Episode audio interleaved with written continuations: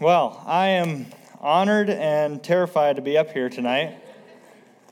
Um, let me just put a disclaimer out there and say that this is my first time being behind the pulpit preaching. Uh, so I'm just curious, just as curious as you are, as to what's going to come out of my mouth tonight, and how long it's going to take, or how little or short of a time it's going to be. Um, I am uh, so thankful for the opportunity to preach so I can continue to grow in the Lord and follow His will for my life.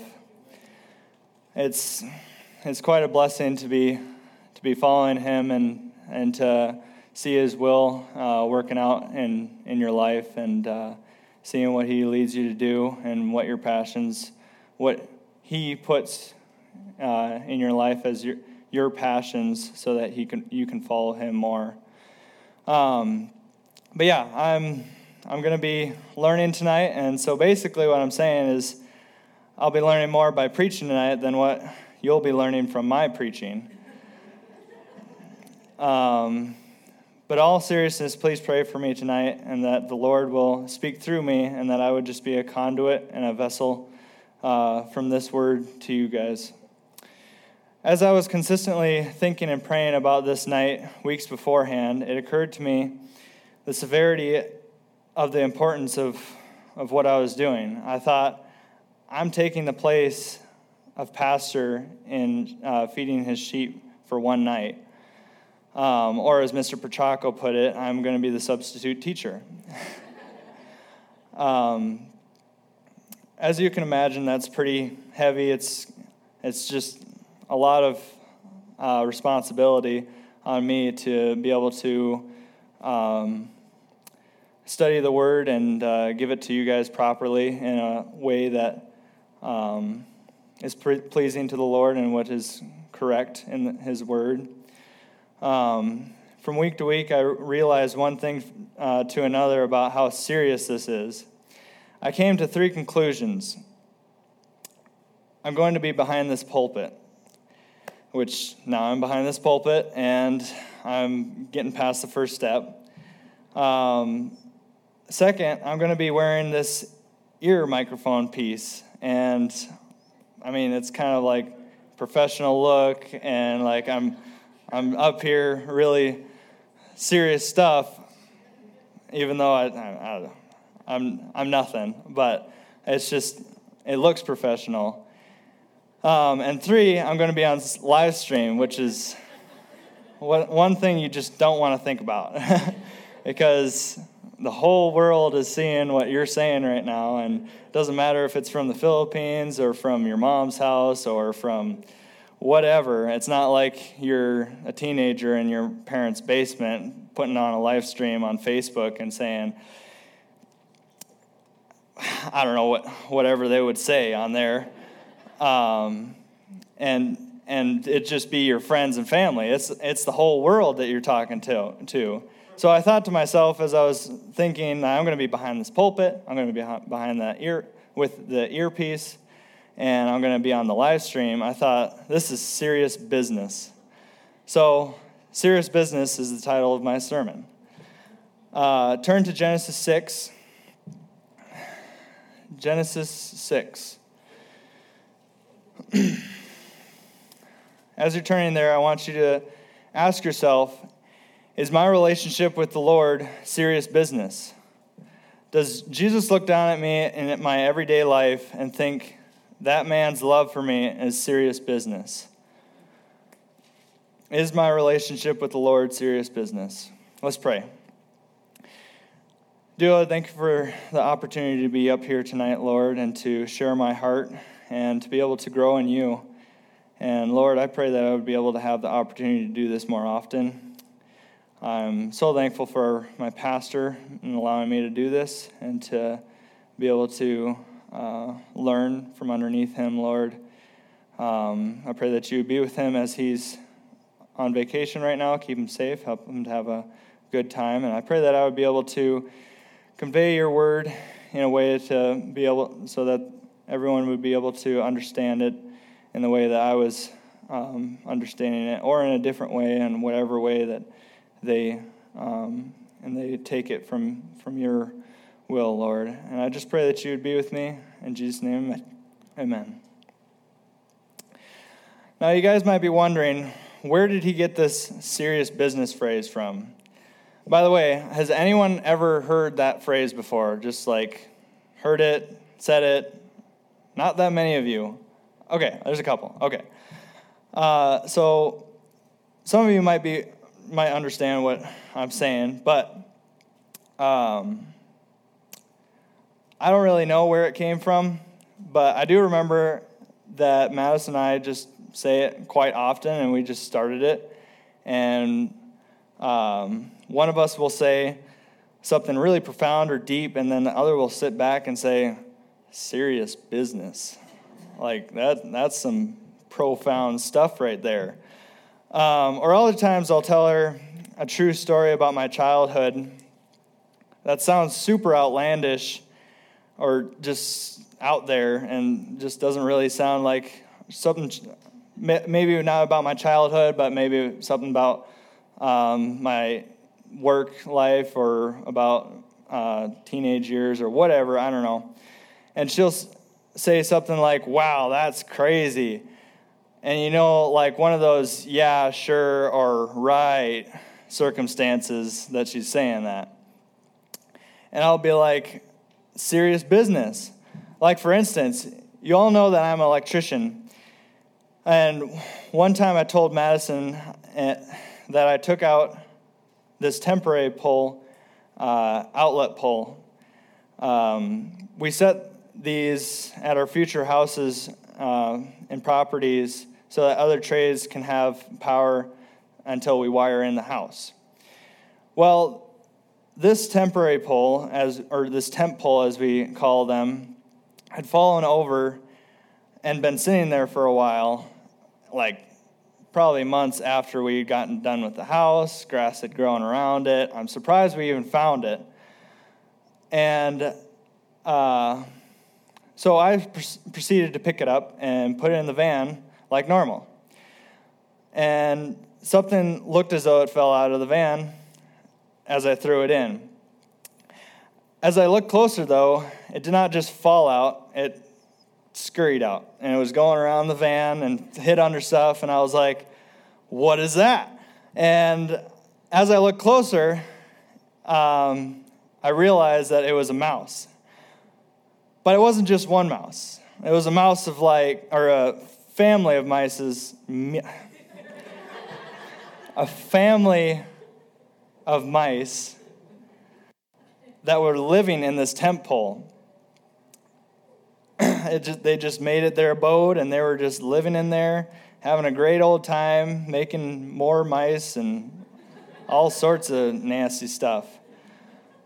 Um, so I had to think fast and didn't want to get the mice scurrying around in my van or get all the mice out in my van. So I took the temp pole and I just threw it out of the way. So and they just went everywhere. Like just hit the ground and they were just like popping out, flying all over the place. And I was like, yee, like this is nasty stuff right here. and as I told Madison the story, she was like, ew, are you kidding me? And I was like, serious business. it meant it, it's meant to mean this is no joke. This is legit. It's real. Uh, or that I'm completely serious. Well, tonight, my challenge to you is Is your Christian life serious business?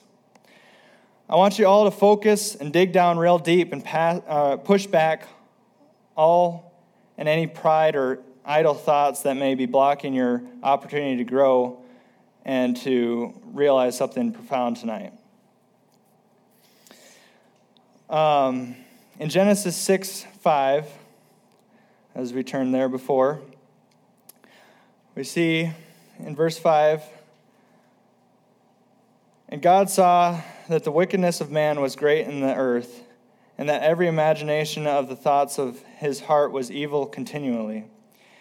And it repented the Lord that he had made man on earth, and it grieved him at his heart.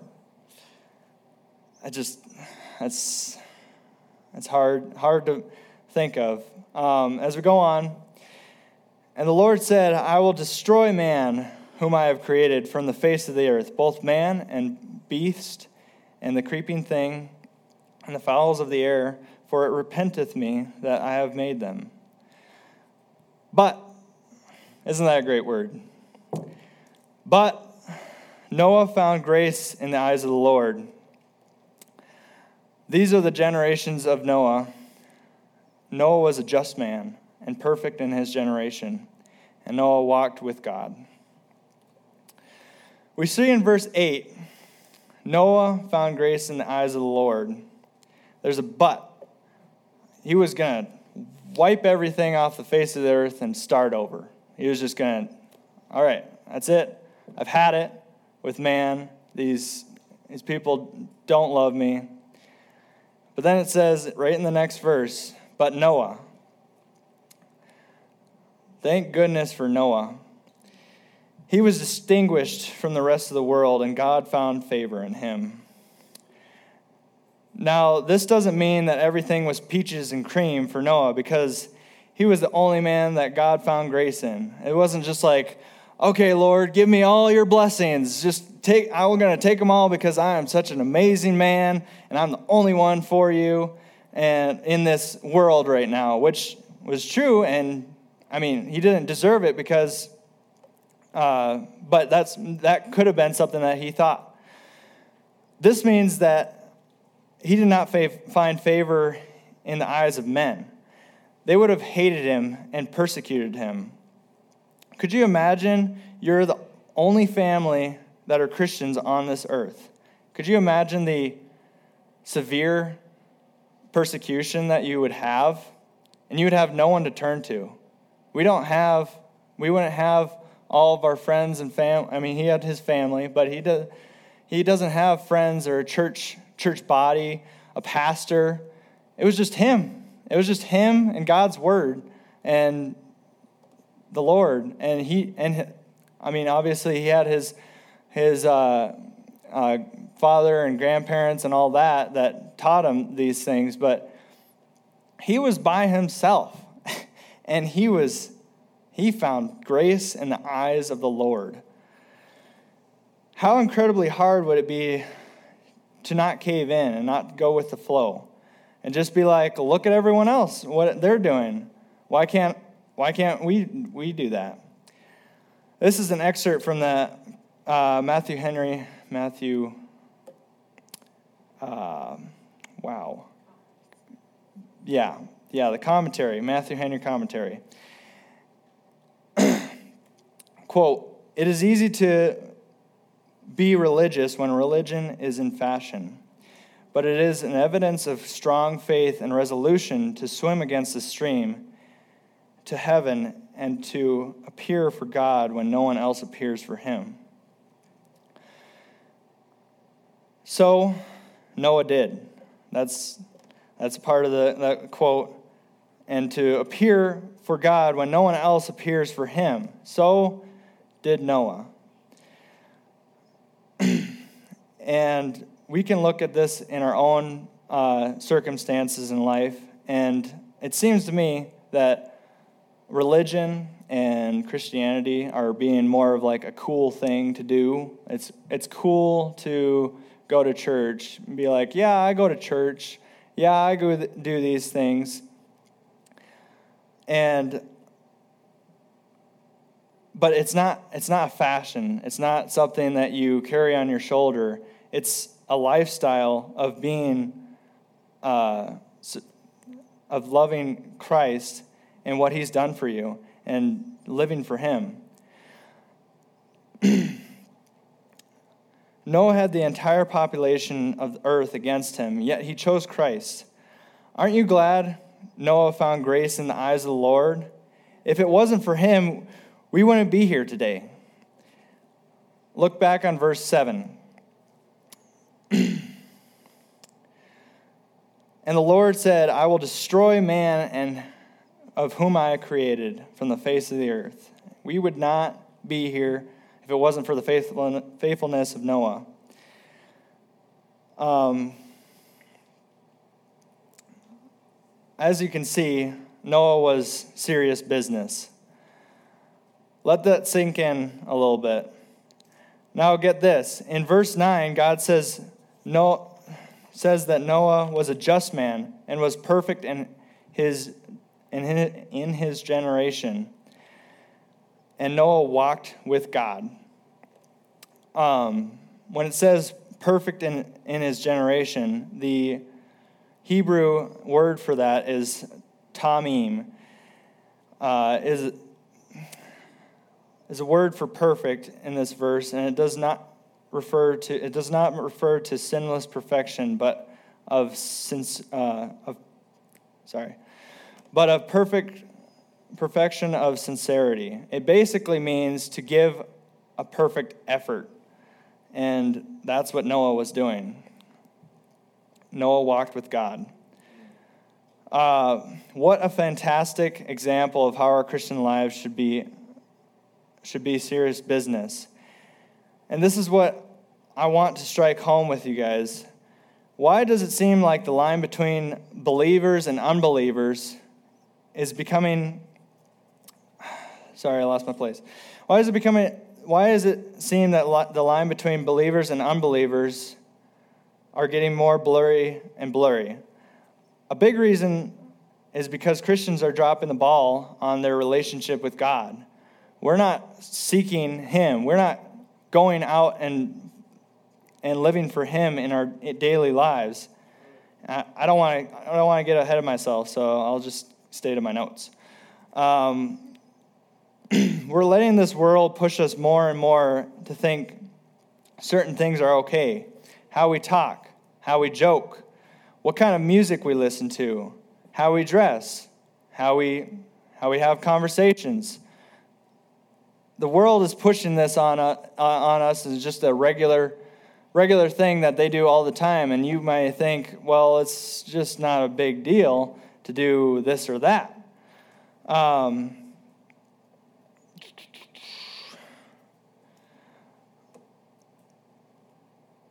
First John, 1 John 2 15 says, Love not the world, neither the things that are in the world. If any man love the world, the love of the Father is not in him.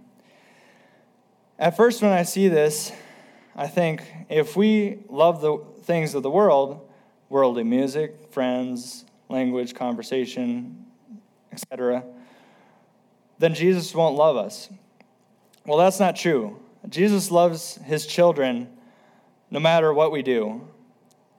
It rather means that we won't have love for our Father if we love the things of the world. Um, I'll say that again just because I didn't really get it when I read through it, so I'm sure you guys didn't get it. it rather means that we won't have love for our Father if we love the things of the world. When it's saying, Love not the world, neither the things of the world, if, the, if any man love the world, the love of the Father is not in him. It's really hard for me to keep track with my notes here. Um, here we are. Now, that should really make you think if Jesus loves his children no matter what, or no, sorry, I'm sorry. It rather means that we would not have love for our Father if we love the things of the world. Let me just start there. Now, that should really make you think. Think something like, hmm, what are the things, what, some, what are some things that I'm allowing in my life that would be considered world, worldly?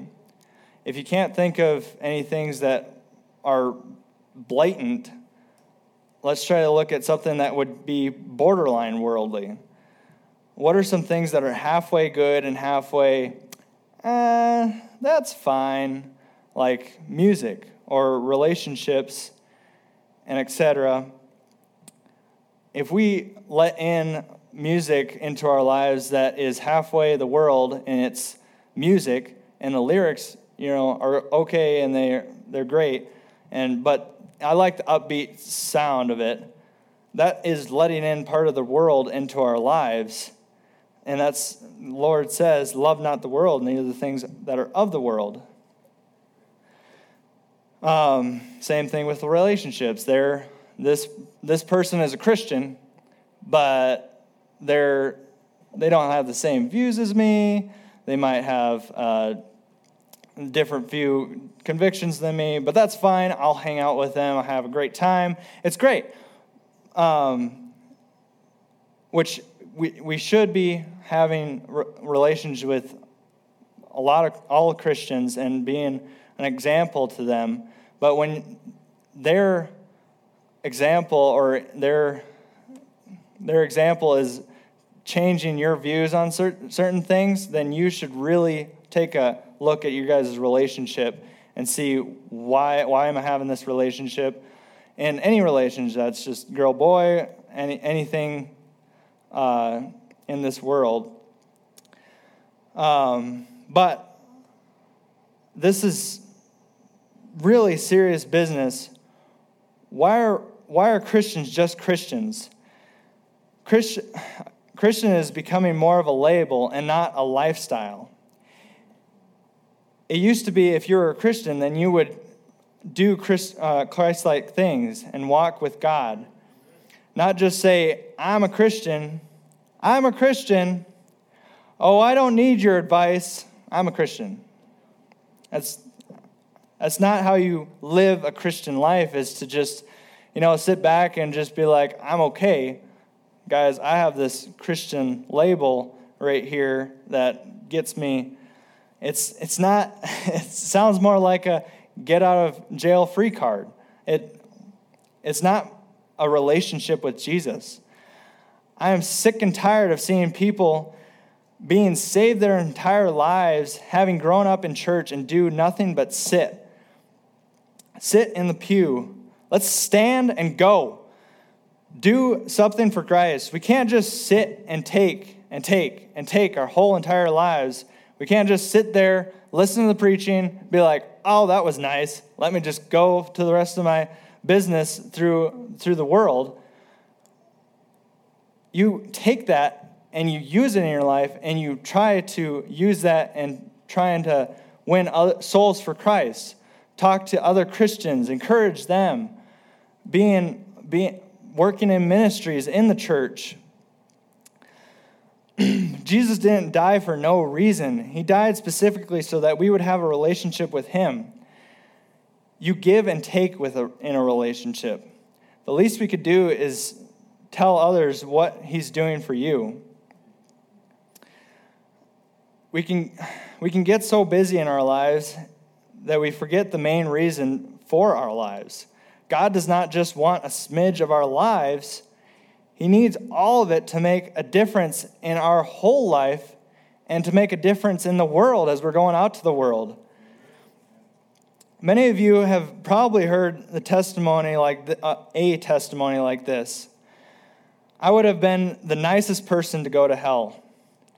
Now, I know we're all faithful, fundamental, Baptist believing churchgoers, so let me take this a step further. You might be the most faithful church member here and still do nothing for Christ, and not be told when you're at the end of this life going to heaven, you might be, the, you might be a Christian in heaven, but Lord might not say, Well done, thou good and faithful servant in here, we grow. In this church, we grow. We talk to other Christians. We encourage each other, encourage each other as Christians, and we glean from the preaching. We, we grow here. Out there is where we show it. That's what our mission field. That's your mission field, my mission field. That's for us to be able to go out and witness to each person and that we come in contact with, which I'm preaching to myself as much as I'm preaching to you guys, because it's so hard to come up to someone and be like, What church do you go to? Or um, do you have a relationship with Christ? It's, it's so difficult sometimes to be able to, to be able to ask that question. And the devil's just, just kind of doing something in your heart just just to kind of make you uncomfortable and be like, uh, I don't, I don't think. Well, actually, the Lord's doing that to make you uncomfortable. And your yourself, your uh, flesh is just saying, "Well, I don't want to. I don't want to. I want to be comfortable. I just want to be comfortable." And the Lord's just pricking you, pricking you, saying, "Let's go. Let's do something." That's our mission field. Is out there. It's not going to be easy. Jesus didn't say it would. In 2 Corinthians 5 9, it says, Wherefore we labor that whether present or absent, we may be accepted of him. Whether we labor that, wherefore we labor that whether present or absent, we may be accepted of him. Let this be the summit of our ambition to find grace in the eyes of the Lord, like Noah did by being that one, that light that shines through the darkness of this world. It seems like the Lord always puts a song in my heart whenever I'm exploring a topic. So I just wanted to share you guys share with this and close with it. It's entitled My House is Full. There is peace and contentment in my Father's house today. Lots of food on, my, on the table, and no, one, and no one is turned away. There is singing and laughter as the hours pass by, but a hush calms the singing as the father sadly cries. My house is full, but my field is empty. Who will go and work for me today? It seems my children all want to stay around my table but no one wants to work in my field. Who will go? Who will work for him today? Right now, who is going to go out of these doors and study his word? Follow his will by praying and asking the Lord's help every day. Not just witnessing, because that's something you build up after you've studied and prayed and asked the Lord, give me someone to witness to.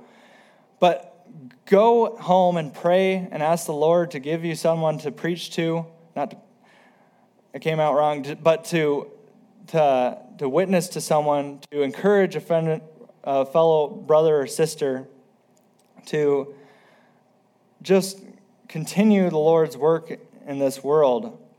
I hope we can be like Isaiah in Isaiah 6 8 when Jesus asked, Whom shall I send? And who will go for us? Then said I, Here am I, send me. Is your Christian life serious business? Let's pray.